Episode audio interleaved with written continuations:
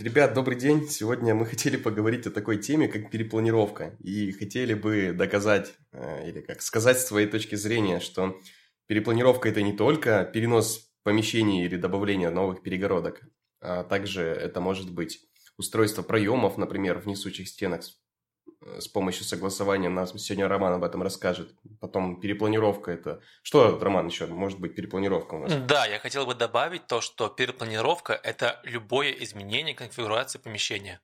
У нас еще есть такая тема, как, допустим, перенос инженерного оборудования. Допустим, вот у тебя дом питается от центрального отопления, ты у себя ставишь газовый котел, питаешься от котла теперь, Угу. Это тоже, да, перепланировка? Ну, не совсем. Это идет переустройство, но по сути это можно все пихать в одно, пусть это будет одним общим термином. Если такие юридические тонкости рассматривать, то это разные понятия, но в сути своей это одно и то же. Короче, перепланировка – это внесение изменений, закрепленных как-то юридически, правильно? Ну, то есть мы же согласовываем потом все это в итоге. Есть еще незаконная перепланировка. Это тоже дело очень такое интересное, но я думаю, мы об этом потом поговорим. Или сразу лучше?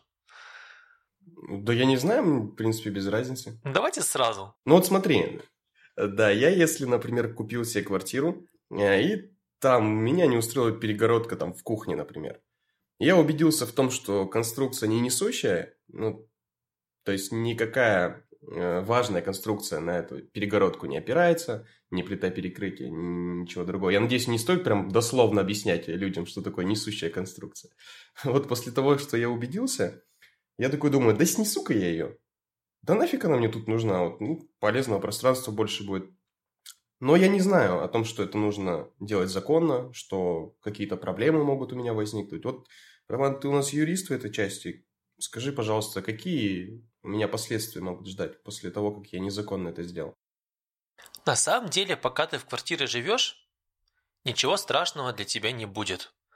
То есть, говоря, то, что вас оштрафуют, если такое случится, во-первых, никто не ходит, не проверяет по квартирам, есть ли перепланировка или нет – я не знаю ни одного знакомого, которого бы оштрафовали за незаконную перепланировку.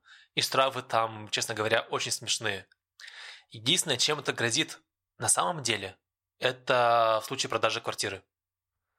Ладно, окей, если эта продажа идет за наличные средства, то вы сможете продать ее без проблем. Но у нас сейчас рынок такой, то что большинство людей покупает по ипотеке. А банки, перед тем, как взять на себя некие обязательства, они проверяют все документы. Если у вас будет неузаконенная планировка, вы тупо не сможете ее продать. Именно по ипотеке. Ну, то есть на будущее нужно смотреть. Да. То есть сейчас это ничем не грозит, а потом может во что-то вылиться. Да, но я вам этого не говорил. Ну, все, все, я тоже. А я не слышал, как говорится. Окей. А слушай, а ты не знаешь, вот такая есть тема еще. Вот штрабление несущих конструкций. Ну, например, я там хочу воду проложить, да, в какой-то несущей стене. Вот ты вот в этой теме не сильно знаешь что-нибудь, не знаешь? Ну, смотрите, что я могу сказать по этому поводу.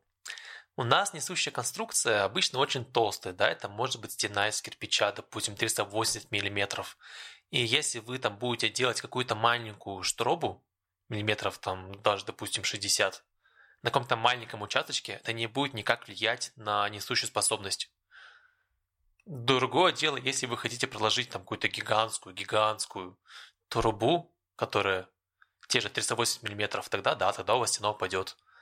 Но от обычного штрабления ничего страшного не случится.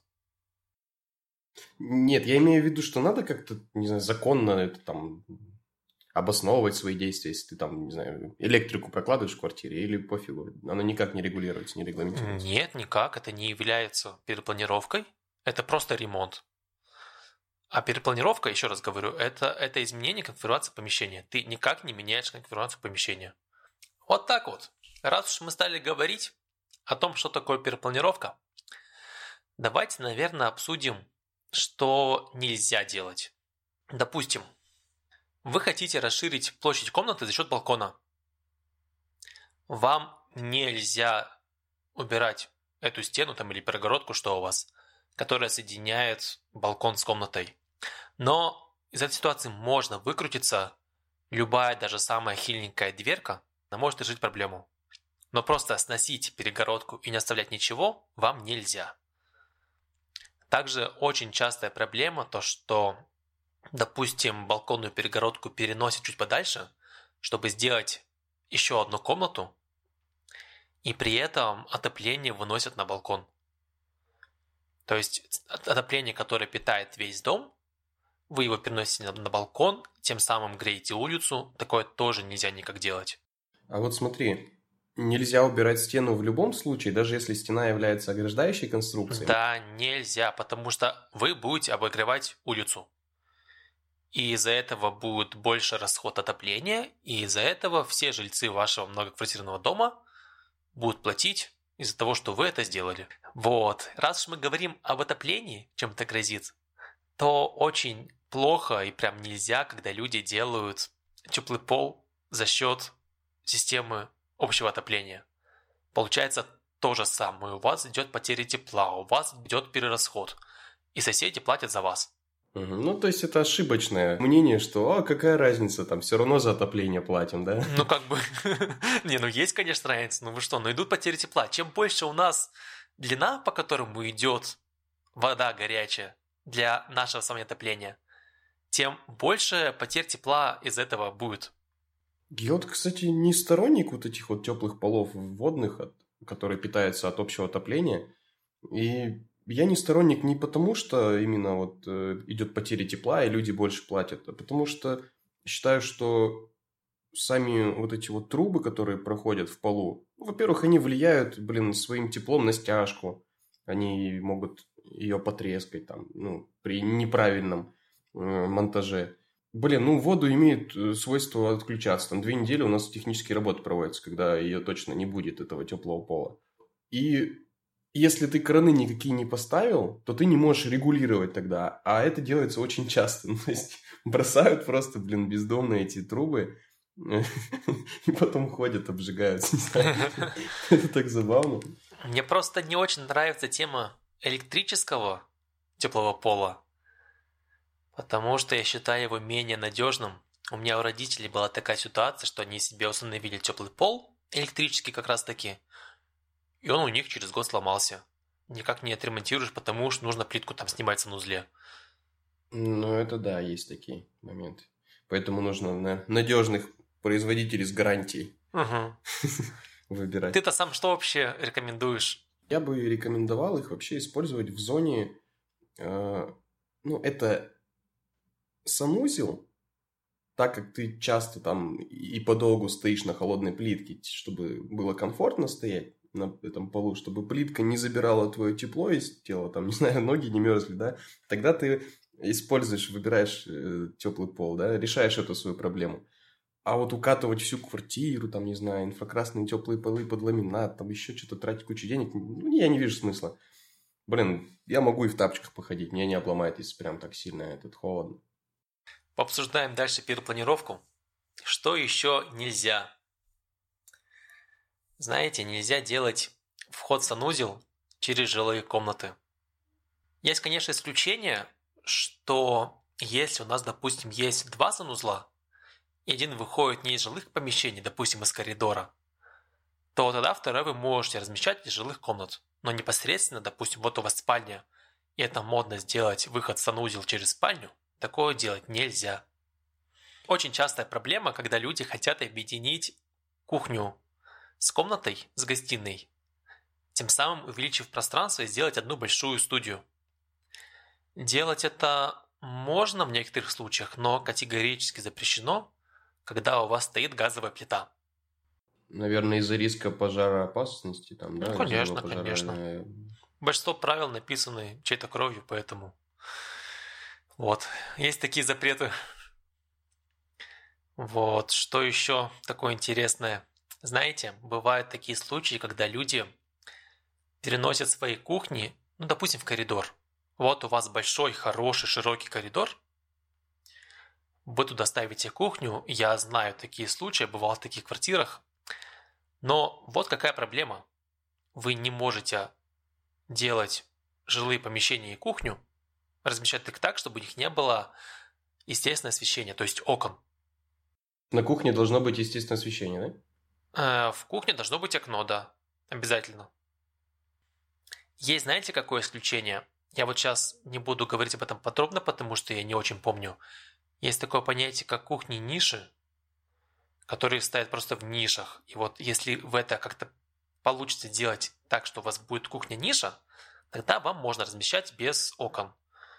Но в общем понимании нет, нельзя. Хорошо.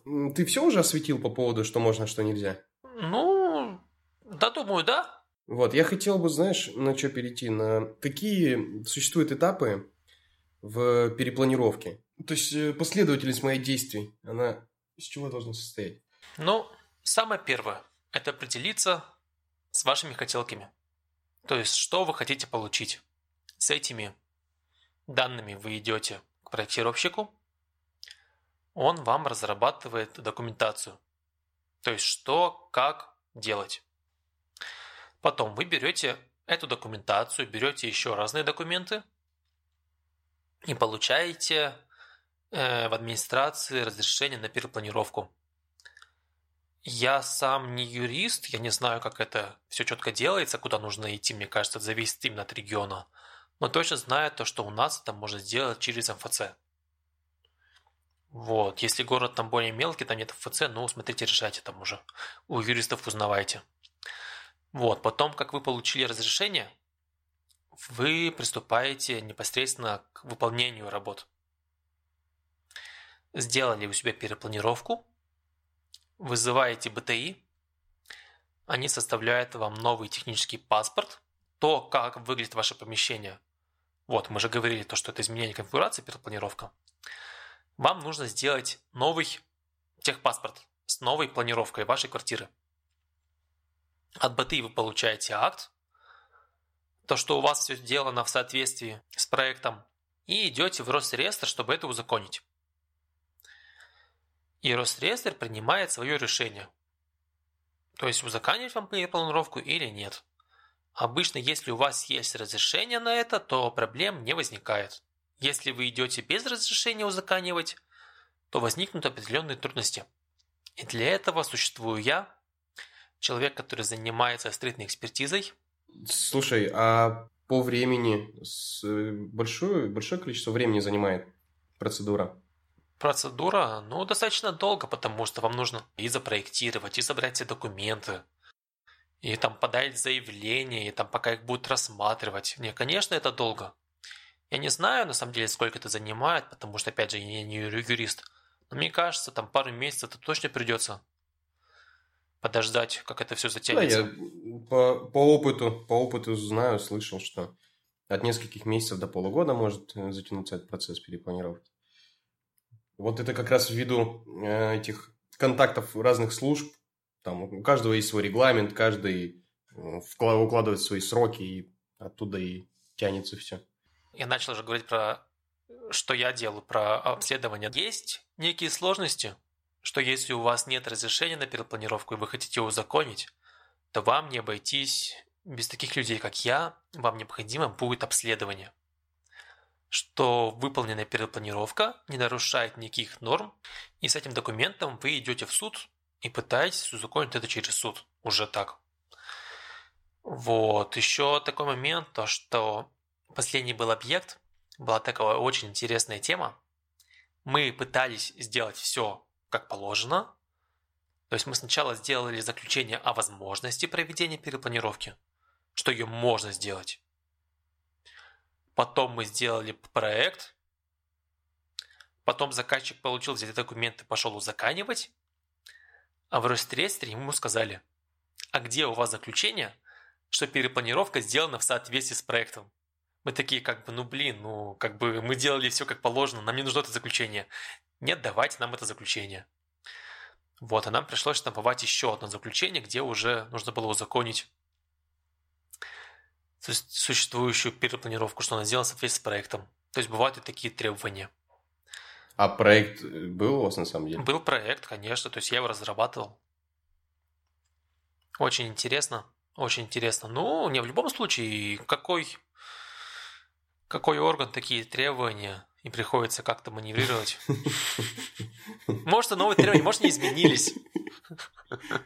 Может, изменились требования, да. То есть раньше заключение требовалось только если вы делаете это без, без разрешения, без проекта.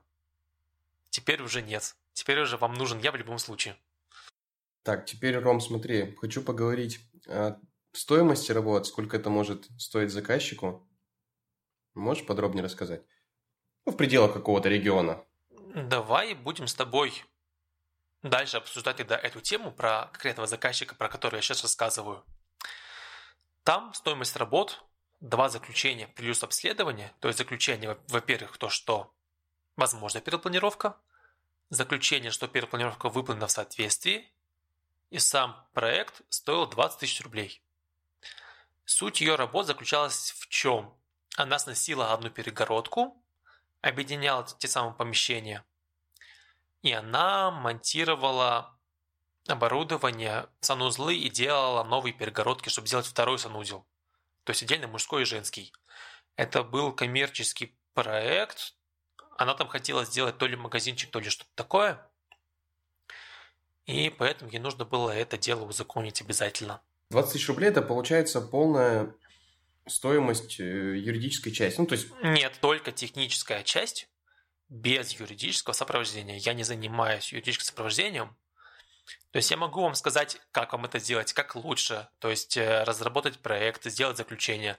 Но я не бегаю с бумажками по инстанциям и не... Все понятно. Все да. понятно.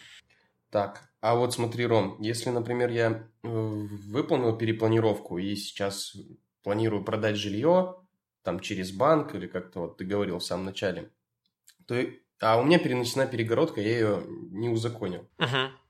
И как-то обратно мне можно вернуть, там, я не знаю, построить на том месте предыдущую перегородку, снести там или еще каким-то образом, так, чтобы этого никто не заметил. Ну почему нет? То есть, если ты вернешь все в первоначальный вид, то никто ничего и не заметит, конечно. Ну как по-другому-то? Можно. Не, вопрос, вопрос только в стоимости. Смотря что ты там себе перепланировал. Может быть, мне дешевле будет просто штраф какой-то заплатить? Или у меня откажутся документы принимать? А, подожди. То, что ты заплатишь штраф, это никак не будет говорить о том, что теперь планировка теперь узаконена. Ты его заплатишь А, и будешь так же жить с неузаконенной перепланировкой. Вот какая логика. Да.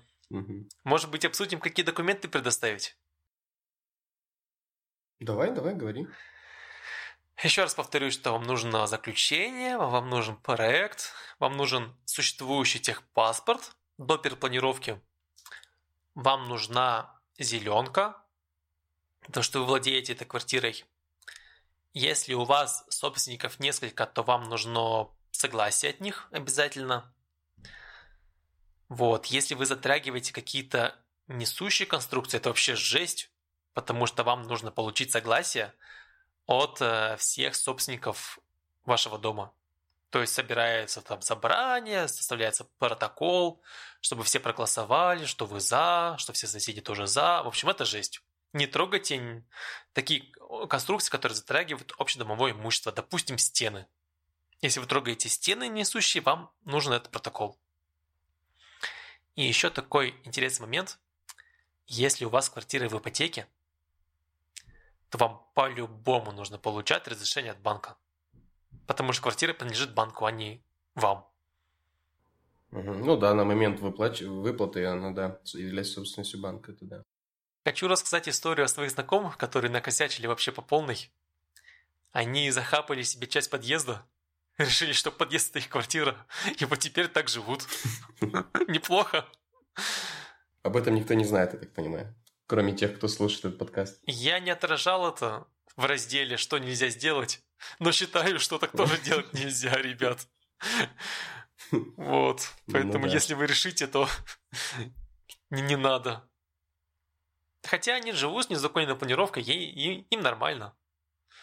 У них площадь квартиры выросла. Ну, нормальная экономия, что. Да, вот так. Мне кажется, мы обсудили все основные юридические моменты, и я бы хотел перейти к более такой наземной части, именно к производству работ, именно к каким-то монтажным работам. Я в этом не очень хорошо разбираюсь, поэтому у нас здесь есть Сережа, который это все расскажет. То есть ты меня решил послушать, да, я, я понял. Решил, я уже сижу и я жду, думаю, тебя, когда, я когда, тебя когда, когда. же со мной начнут разговаривать, когда Да. же, дайте, дайте волю поговорить-то, я, я же не могу молчать больше, чем 10 минут, это ужас для меня какой-то. Давай, Ну, вопрос, те, кто меня лично знает, это... Давай, задавай. вопрос первый, такой интересный. Из чего лучше сделать перегородку? Есть много разных ситуаций, когда мы, допустим, делаем планировку, сносим стены или монтируем, и мы хоть сносим перегородки, извиняюсь, и нам нужно спонсировать новые, и мы не понимаем, из чего это сделать. То есть у нас есть и кирпич, есть позагребневые блоки, есть э, гипсокартон. Что вообще рекомендуешь выбрать? Смотри, это очень актуальный вопрос, часто его задают заказчики при э, этапе перепланировки квартир. И советую я следующее. Э, Во-первых, все зависит от назначения этой планировки. Конкретно вот будет что-то туда вешаться, например, или нет.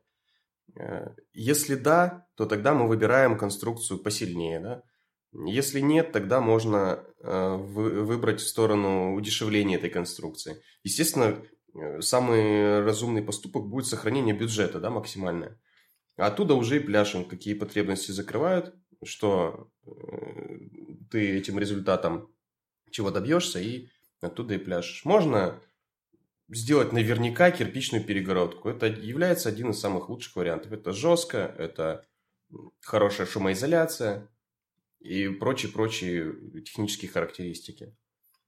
Можно сэкономить время, например, используя гипсокартоновую перегородку. И стоимость. Э, То есть, ну и стоимость, да, соответственно. Но пере- перегородка из гипсокартона даст э, трещины в углах примыкания перегородки к другой конструкции, если таковые имеются. Это будет плохая шумоизоляция. И еще ряд э, нюансов, э, которые влияют, в общем, в пользу выбора. Сразу, сразу вопрос. Вот Давай. у нас стоит алюминиевый каркас, да, мы зашиваем это все ГВЛ или там ГКЛ, в зависимости от помещений, вот, от необходимости. Вопрос такой, если мы внутрь кладем звукоизоляцию, это будет все равно хуже, чем перегородка из э, кирпича. решая проблему звукоизоляции только, видишь, я, я же не зря сказал ряд технических Мгм. характеристик. Э, Вообще ты можешь сделать звукоизоляцию еще лучше, поместив туда звукоизоляцию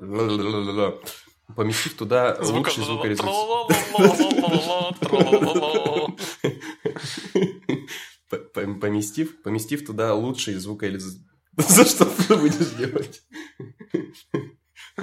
Поместив туда материал э, лучше для звукоизоляции.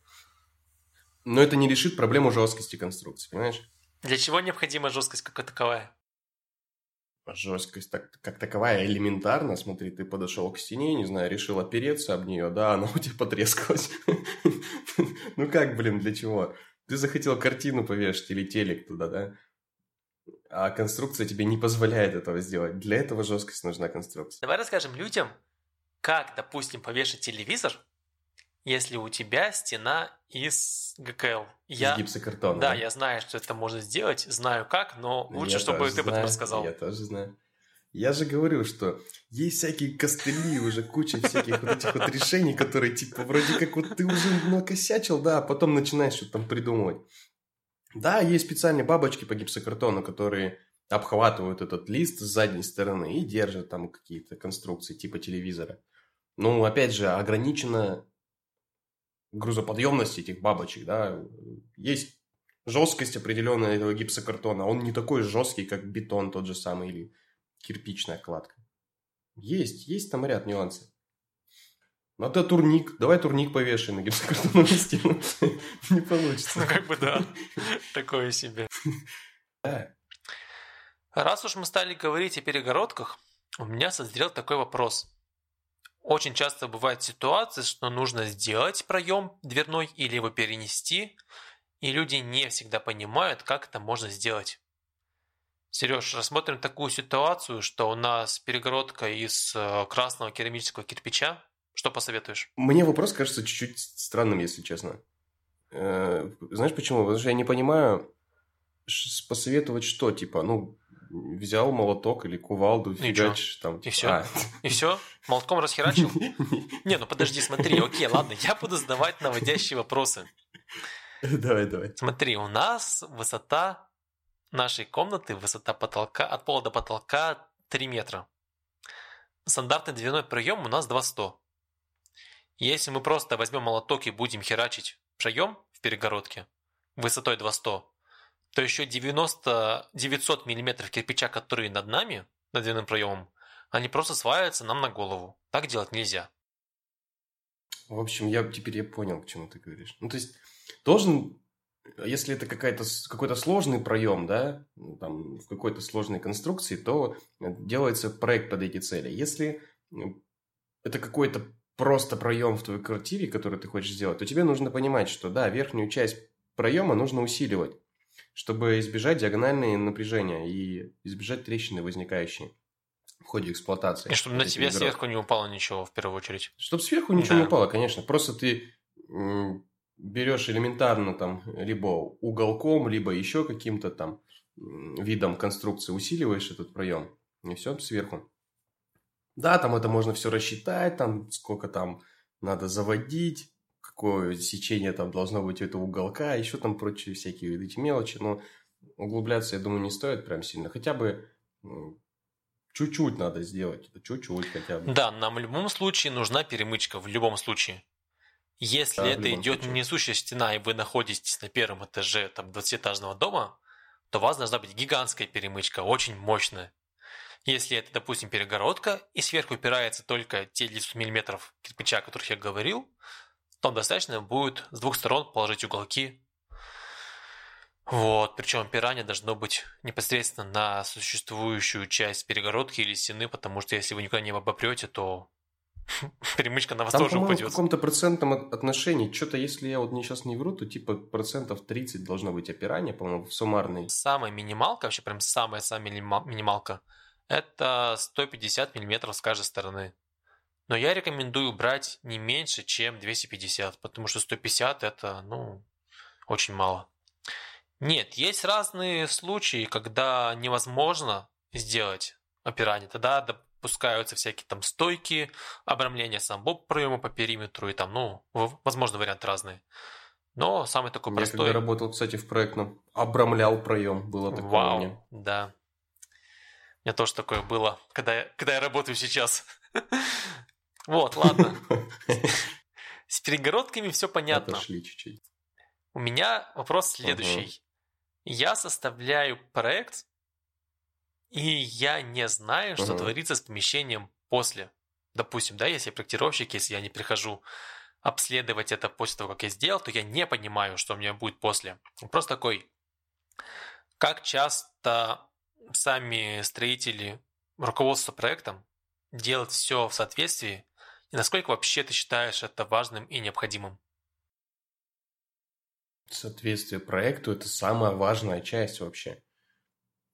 Любой ремонт должен соответствовать проекту в любом случае, если это не, при... не противоречит каким-то нормальным вещам, я не знаю, как это сказать. ну, то есть, если проектировщик нигде не накосячил, не ошибся, да, верно использовал свод правил, там, и прочие-прочие вещи, тогда, да, соответствие должно быть полное. Но, как ты говорил, там э, чужой кровью были написаны эти правила, поэтому их нужно соблюдать. Все не просто так. Это не просто потому, что дядя какой-то решил так написать.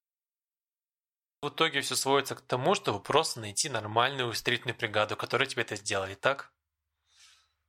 Ну да, да, да. Сереж, да. как это, блин, сделать? Потому что вокруг их столько. Просто как?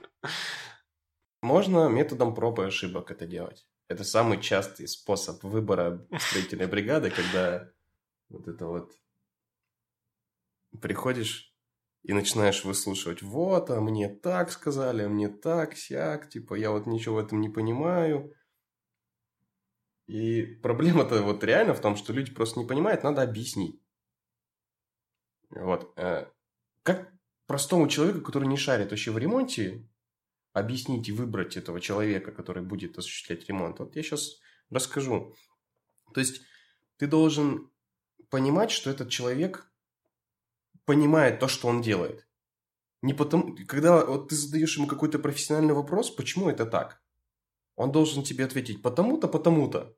И чтобы ты понял, почему. А не потому, что да, вот сто лет мой дядя так делает, поэтому я так же делаю. Я считаю, это некомпетентный строитель, если он так общается и так отвечает тебе на твой вопрос. Ну, то есть он должен знать, почему и зачем он это делает, должен разбираться в своей работе. Он должен владеть основными э, видами материалов, то есть какая-то база знаний должна присутствовать.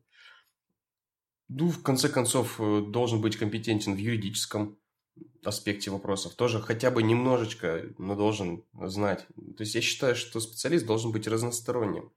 Хоть и не бывает профессионалов, которые умеют все, но хотя бы по чуть-чуть из каждой области он должен знать и понимать. Тогда это будет толковый специалист. Ну, интересно, интересно.